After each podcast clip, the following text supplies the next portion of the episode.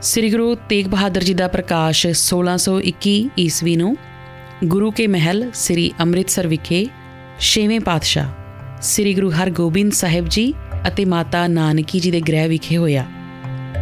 ਇਹਨਾਂ ਦੇ ਚਾਰ ਭਰਾ ਹੋਰ ਵੀ ਸਨ, ਬਾਬਾ ਗੁਰਦਿੱਤਾ ਜੀ, ਅਣੀ ਰਾਏ ਸੂਰਜਮਲ ਅਤੇ ਬਾਬਾ ਅਟਲ ਰਾਏ ਅਤੇ ਇੱਕ ਭੈਣ ਸੀ, ਬੀਬੀ ਵੀਰੋ ਜੀ। ਇਤਿਹਾਸਕਾਰਾਂ ਨੇ ਗੁਰੂ ਜੀ ਦੇ ਜੀਵਨ ਨੂੰ ਤਿੰਨ ਹਿੱਸਿਆਂ ਵਿੱਚ ਵੰਡਿਆ ਹੈ। ਪਹਿਲਾ ਹਿੱਸਾ ਪਿਤਾ ਸ੍ਰੀ ਗੁਰੂ ਹਰਗੋਬਿੰਦ ਸਾਹਿਬ ਜੀ ਦੀ ਸਰਪ੍ਰਸਤੀ ਦਾ ਸਮਾਂ, ਜਿਹੜਾ ਕਿ 1621 ਤੋਂ 1644 ਈਸਵੀ ਦਾ ਹੈ। ਦੂਜਾ ਦੌਰ 1644 ਤੋਂ 1664 ਈਸਵੀ ਦਾ, ਜਿਸ ਵਿੱਚ ਉਹ ਵਧੇਰੇ ਸਮਾਂ ਭਜਨ ਬੰਦਗੀ ਵਿੱਚ ਬਿਤਾਉਂਦੇ ਰਹੇ। ਇਸ ਸਮੇਂ ਵਿੱਚ ਸ੍ਰੀ ਗੁਰੂ ਹਰਿਰਾਏ ਸਾਹਿਬ ਜੀ ਅਤੇ ਸ੍ਰੀ ਗੁਰੂ ਹਰਕ੍ਰਿਸ਼ਨ ਜੀ ਗੁਰਿਆਈ ਉੱਪਰ ਆਸੀਨ ਹੋਏ। ਉਮਰ ਅਤੇ ਪੀੜ੍ਹੀ ਵਿੱਚ ਇਨ੍ਹਾਂ ਦੋਹਾਂ ਗੁਰੂ ਸਹਿਬਾਨ ਨਾਲੋਂ ਵੱਡੇ ਹੋਣ ਦੇ ਬਾਵਜੂਦ ਆਪਨੇ ਕਿਸੇ ਤਰ੍ਹਾਂ ਦੀ ਕੋਈ ਨਾਰਾਜ਼ਗੀ ਨਹੀਂ ਵਿਖਾਈ। ਸ੍ਰੀ ਗੁਰੂ ਤੇਗ ਬਹਾਦਰ ਜੀ ਦੇ ਜੀਵਨ ਦਾ ਤੀਜਾ ਦੌਰ, ਗੁਰਿਆਈ ਦਾ ਸਮਾਂ 1664 ਤੋਂ 1675 ਈਸਵੀ ਦਾ ਹੈ। ਇਸੇ ਸਮੇਂ ਉਹਨਾਂ ਸ੍ਰੀ ਗੁਰੂ ਨਾਨਕ ਸਾਹਿਬ ਦੇ ਸੰਦੇਸ਼ ਨੂੰ ਪ੍ਰਚਾਰਿਤ ਕਰਨ ਲਈ ਹਿੰਦੁਸਤਾਨ, ਜਿਸ ਵਿੱਚ ਕਿ ਅੱਜ ਦਾ ਬੰਗਲਾਦੇਸ਼ ਵੀ ਸ਼ਾਮਲ ਸੀ, ਦਾ ਰਟਨ ਕੀਤਾ। ਸ੍ਰੀ ਗੁਰੂ ਨਾਨਕ ਦੇਵ ਜੀ ਤੋਂ ਪਿੱਛੋਂ ਆਪ ਜੀ ਨੇ ਸਭ ਤੋਂ ਵੱਧ ਯਾਤਰਾਵਾਂ ਕੀਤੀਆਂ। ਇਸੇ ਦੌਰ ਵਿੱਚ ਹਾਲਾਤ ਨੇ ਅਜਿਹੀ ਕਰਵਟ ਲਈ ਕਿ ਗੁਰੂ ਜੀ ਨੂੰ ਸ਼ਹੀਦੀ ਦੇਣੀ ਪਈ। ਸ੍ਰੀ ਗੁਰੂ ਤੇਗ ਬਹਾਦਰ ਜੀ ਦੀ ਬਾਣੀ 59 ਸ਼ਬਦ ਅਤੇ ਸ਼ਲੋਕਾਂ ਦੇ ਰੂਪ ਵਿੱਚ ਸ੍ਰੀ ਗੁਰੂ ਗ੍ਰੰਥ ਸਾਹਿਬ ਵਿੱਚ ਅੰਕਿਤ ਹੈ। ਗੁਰੂ ਸਾਹਿਬ ਦੀ ਸਾਰੀ ਬਾਣੀ ਇੱਕ ਵਿਚਾਰਧਾਰਾ ਵਿੱਚ ਪਰੋਈ ਹੋਈ ਹੈ। ਸ੍ਰੀ ਗੁਰੂ ਗੋਬਿੰਦ ਸਿੰਘ ਜੀ ਨੇ ਦਮਦਮਾ ਸਾਹਿਬ ਦੇ ਸਥਾਨ ਉੱਪਰ ਸ੍ਰੀ ਗੁਰੂ ਗ੍ਰੰਥ ਸਾਹਿਬ ਦੀ ਪੁਨਰ ਸੰਪਾਦਨਾ, ਨੌਵੇਂ ਗੁਰੂ ਜੀ ਦੀ ਬਾਣੀ, ਉਸ ਦੇ ਯੋਗ ਥਾਂ ਉੱਪਰ ਅੰਕਿਤ ਕਰ ਦਿੱਤੀ। ਰਾਗਬੱਧ ਪਦੇ ਜਾਂ ਸ਼ਬਦ ਸੰਬੰਧਿਤ ਰਾਗਾਂ ਵਿੱਚ ਅਤੇ ਸ਼ਲੋਕ ਅਖੀਰ ਵਿੱਚ। ਸ੍ਰੀ ਗੁਰੂ ਤੇਗ ਬਹਾਦਰ ਜੀ ਦੀ ਬਾਣੀ ਵਿੱਚ ਮੁੱਖ ਤੌਰ ਤੇ ਪਰਮਾਤਮਾ ਦੀ ਵਡਿਆਈ ਦਾ ਬਖਾਨ ਕਰਕੇ ਉਸ ਦੇ ਨਾਮ ਨੂੰ ਸਿਮਰਨ ਉੱਪਰ ਜ਼ੋਰ ਦਿੱਤਾ ਗਿਆ ਹੈ। ਮਨੁੱਖੀ ਜੀਵਨ ਅਤੇ ਸੰਸਾਰ ਦੀ ਵਾਸਤਵਿਕਤਾ ਕੀ ਹੈ? ਇਹ ਕਿੰਨਾ ਪਾਇਦਾਰ ਜਾਂ ਕਿੰਨਾ ਸਥਿਰ ਹੈ? ਸੰਸਾਰ ਵਿੱਚ ਪਾਰ ਉਤਾਰਾ ਕਿਵੇਂ ਹੋਵੇ? ਆਦਿ ਪ੍ਰਸ਼ਨਾਂ ਦੇ ਉੱਤਰ ਵੀ ਇਸ ਬਾਣੀ ਵਿੱਚ ਹਨ। ਪਰਮਾਤਮਾ ਲਈ ਇੱਕ ਵਿਸ਼ੇਸ਼ ਨਾਂ, ਹਰ ਵਰਤਨ ਤੋਂ ਬਿਨਾ, ਗੁਰਬਾਣੀ ਵਿੱਚ ਜਿਹੜੇ ਸਿਫਤੀ ਨਾਂ ਵਰਤੇ ਗਏ, ਉਹ ਸ੍ਰੀ ਗੁਰੂ ਤੇਗ ਬਹਾਦਰ ਜੀ ਦੀ ਬਾਣੀ ਵਿੱਚ ਹਨ। ਜਿਵੇਂ, ਦੀਨ ਦਿਆਲ, ਪਤਿਤ ਪਾਵਨ, ਸਰਬ ਨਿਵਾਸੀ RAM ਅਗਨਤ ਅਲਖ ਨਿਰੰਜਨ, ਨਾਥਾ, ਸੁਖਦਾਤਾ ਆਦਿ। ਸੰਸਾਰ ਦੀ ਅਸਥਿਰਤਾ ਜਾਂ ਛਿੰਨ ਭੰਗਰਤਾ ਦਰਸਾਉਣ ਲਈ ਜਿਹੜੇ ਰੂਪਕ ਵਰਤੇ ਗਏ ਹਨ, ਉਹਨਾਂ ਵਿੱਚ ਰਾਤ ਦਾ ਸੁਪਨਾ, ਬਾਲੂ ਬਾਲੂ ਕੀ ਪੀਤ ਬੁੱਧਬੁਦਾ ਅਰਥਾਤ ਬੁਲਬੁਲਾ, ਬੱਦਲਾਂ ਦੀ ਛਾਂ ਅਤੇ ਮ੍ਰਿਗ ਤ੍ਰਿਸ਼ਨਾ ਹੈ। ਸੰਸਾਰਕ ਮੋਹ ਮਾਇਆ ਵਿੱਚ ਬਚਿੱਤ ਨਾ ਹੋ ਕੇ ਪ੍ਰਮਾਤਮਾ ਦਾ ਨਾਮ ਸਿਮਰਨਾ ਹੀ ਮੁਕਤੀ ਪ੍ਰਾਪਤ ਕਰਨਾ ਹੈ। ਗੁਰੂ ਸਾਹਿਬ ਦੀ ਨਜ਼ਰ ਵਿੱਚ ਸਭ ਰਿਸ਼ਤੇ ਨਾਤੇ ਜੀਵਨ ਵਿਹਾਰ ਦਾ ਹਿੱਸਾ ਹੀ ਹਨ। ਇਹਨਾਂ ਦੀ ਹਕੀਕਤ ਕੁਝ ਵੀ ਨਹੀਂ।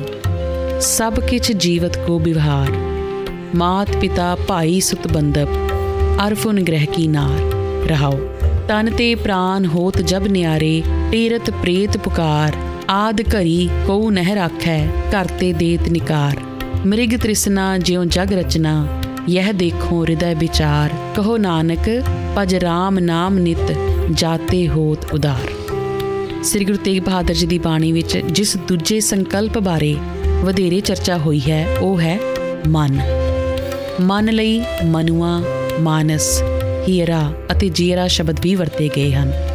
ਅੱਜ ਦਾ ਮਨੋਵਿਗਿਆਨ ਵੀ ਮਨੁੱਖ ਦੀ ਸੋਚ, ਭਾਵਨਾਵਾਂ ਅਤੇ ਵਿਹਾਰ ਉੱਪਰ ਮਨ ਦਾ ਕਾਬੂ ਮੰਨਦਾ ਹੈ। ਇਸੇ ਕਰਕੇ ਗੁਰਬਾਣੀ ਵਿੱਚ ਇਸ ਨੂੰ ਕੇਂਦਰੀ ਮਹੱਤਵ ਦਿੱਤਾ ਗਿਆ ਹੈ।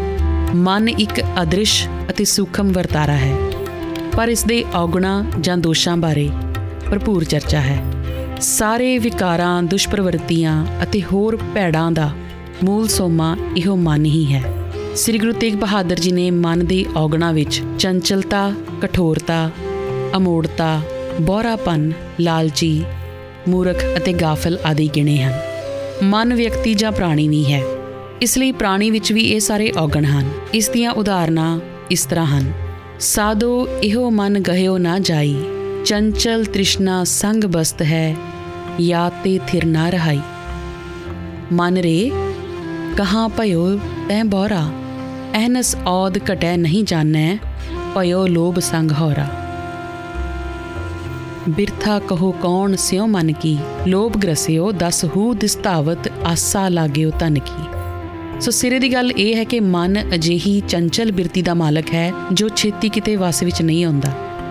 ਸੁਆਨ ਪੂਛ ਜਿਉ ਹੋਏ ਨਾ ਸੂਦੋ ਕਹਿਓ ਨਾ ਕਾਨ ਤਰੈ ਕਹੋ ਨਾਨਕ ਭਜ ਰਾਮ ਨਾਮ ਨਿਤ ਜਾਤੇ ਕਾਜ ਸਰੈ ਮਨ ਨੂੰ ਮੂਰਤੀਮਾਨ ਕਰਨ ਲਈ ਜਿਹੜੇ ਰੂਪਕ ਵਰਤੇ ਗਏ ਹਨ, ਉਹ ਵੀ ਪ੍ਰਿਣਿਤ ਹਨ, ਜਿਵੇਂ ਸੂਕਰ ਜਾਂ ਸੂਰ, ਹਸਤੀ ਜਾਂ ਹਾਥੀ, ਕੁੱਤਾ ਅਤੇ ਖੋਤਾ।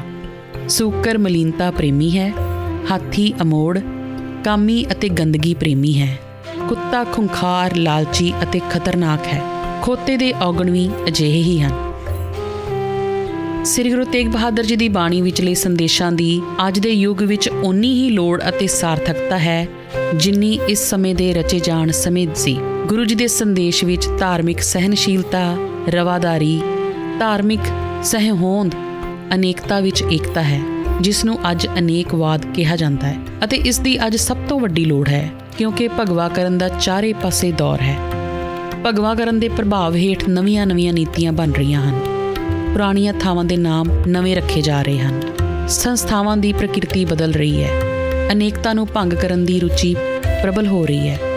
ਹੋਰ ਤਾਂ ਹੋਰ ਵਿਦਿਅਕ ਸੰਸਥਾਵਾਂ ਦੀਆਂ ਨਿਯੁਕਤੀਆਂ ਵਿੱਚ ਵਿਅਕਤੀਆਂ ਤੇ ਰਾਜਨੀਤਿਕ ਪਿਛੋਕੜ ਨੂੰ ਧਿਆਨ ਵਿੱਚ ਰੱਖਿਆ ਜਾ ਰਿਹਾ ਹੈ। ਅਤੇ ਪਾਠਕ੍ਰਮ ਤਬਦੀਲ ਕੀਤੇ ਜਾ ਰਹੇ ਹਨ। ਸਾਰੰਸ਼ ਇਹ ਕਿ ਇਤਿਹਾਸ ਨੂੰ ਪੁੱਠਾ ਗੇੜਾ ਦੇਣ ਦੀ ਕੋਸ਼ਿਸ਼ ਲਗਾਤਾਰ ਜਾਰੀ ਹੈ। ਇਤਿਹਾਸ ਨੇ ਸਾਬਿਤ ਕੀਤਾ ਹੈ ਕਿ ਮੱਧਕਾਲੀ ਭਾਰਤ ਵਿੱਚ ਜਿੰਨਾ ਵੀ ਹੁਕਮਰਾਨਾਂ ਨੇ ਭਾਰਤ ਦੀ ਅਨੇਕਤਾ ਦੀ ਕਦਰ ਕੀਤੀ ਹੈ, ਉਹੀ ਸਭ ਤੋਂ ਵੱਧ ਕਾਮਯਾਬ ਰਹੇ ਹਨ, ਭਾਵੇਂ ਉਹ ਅਕਬਰ ਸੀ ਜਾਂ ਮਹਾਰਾਜਾ ਰਣਜੀਤ ਸਿੰਘ। ਇਤਿਹਾਸ ਵਿੱਚ ਜੀਵਿਆ ਤਾਂ ਨਹੀਂ ਜਾ ਸਕਦਾ, ਪਰ ਇਸ ਤੋਂ ਸਬਕ ਤਾਂ ਸਿੱਖਿਆ ਜਾ ਸਕਦਾ ਹੈ। ਵਰਤਮਾਨ ਹਾਕਮਾਂ ਨੂੰ ਇਹ ਸਬਕ ਸਿੱਖਣ ਦੀ ਡਾਢੀ ਲੋੜ ਹੈ। ਹਿੰਦੁਸਤਾਨੀ ਸਮਾਜ ਬਹੁਤ ਧਰਮੀ ਬਹੁਭਾਸ਼ੀ ਅਤੇ ਬਹੁ ਸੱਭਿਆਚਾਰੀ ਰਿਹਾ ਹੈ ਅਤੇ ਰਹੇਗਾ। ਮਹਾਕਵੀ ਭਾਈ ਸੰਤੋਖ ਸਿੰਘ ਨੇ ਭਾਰਤੀ ਸੰਸਕ੍ਰਿਤੀ, ਸਮਾਜ, ਧਰਮ ਅਤੇ ਇਤਿਹਾਸ ਨੂੰ ਸ੍ਰੀ ਗੁਰੂ ਗੋਬਿੰਦ ਸਿੰਘ ਜੀ ਦੀ ਦੇਣ ਨੂੰ ਇੱਕ ਸਵਈਏ ਵਿੱਚ ਬੜੀ ਕੁਸ਼ਲਤਾ ਨਾਲ ਪ੍ਰਸਤੁਤ ਕੀਤਾ ਹੈ। ਭਾਈ ਜੀ ਦਾ ਕਹਿਣਾ ਹੈ ਕਿ ਜੇਕਰ ਸ੍ਰੀ ਗੁਰੂ ਗੋਬਿੰਦ ਸਿੰਘ ਜੀ ਵਰਗਾ ਸੂਰਮਾ ਨਾ ਹੁੰਦਾ, ਤਾਂ ਭਾਰਤ ਦੀ ਅਨੇਕਤਾ ਕਦੋਂ ਦੀ ਭੰਗ ਹੋ ਗਈ ਹੁੰਦੀ ਅਤੇ ਸਾਰੇ ਹਿੰਦੁਸਤਾਨ ਉੱਪਰ ਇੱਕ ਛਤਰ, ਇੱਕ ਹੀ ਧਾਰਮਿਕ ਸਮੁਦਾਇ ਦੇ ਲੋਕਾਂ ਦਾ ਰਾਜ ਹੋਣਾ ਸੀ। ਇਸ ਦੇਣ ਪਿੱਛੇ ਸ੍ਰੀ ਗੁਰੂ ਤੇਗ ਬਹਾਦਰ ਜੀ ਦੀ ਬਾਣੀ ਛੁਪੀ ਹੋਈ ਹੈ। ਭਾਈ ਸੰਤੋਖ ਸਿੰਘ ਜੀ ਨੇ ਲਿਖਿਆ ਹੈ, ਸ਼ਾਇ ਜਾਤੀ ਅਨੇਕਤਾ ਅਨੇਕਤਾ ਬਿਲਾਈ ਜਾਤੀ, ਹੋਵਤੀ ਕੁਚੀਲਤਾ ਕਦੇਪਨ ਕੁਰਾਨ ਕੀ, ਪਾਪ ਹੀ ਪਰਪੱਕ ਜਾਤੇ, ਧਰਮ ਤਸਕ ਜਾਤੇ, ਬਰਕ ਗਰਕ ਜਾਤੇ, ਸਹਿਤ ਵਿਧਾਨ ਕੀ, ਦੇਵੀ ਦੇਵ ਦੇਹੁਰੇ ਸੰਤੋਖ ਸਿੰਘ ਦੂਰ ਹੋਤੇ, ਰੀਤ ਮਿਟ ਜਾਤੀ ਕਥਾ ਬੇਦਨ ਪੁਰਾਨ ਕੀ। ਸ੍ਰੀ ਗੁਰੂ ਗੋਬਿੰਦ ਸਿੰਘ ਪਾਵਨ ਪਰਮ ਸੂਰ ਮੂਰਤ ਨਾ ਹੋਤੀ ਜੋ ਪੈ ਕਿਰਪਾ ਨਿਦਾਨ ਕੀ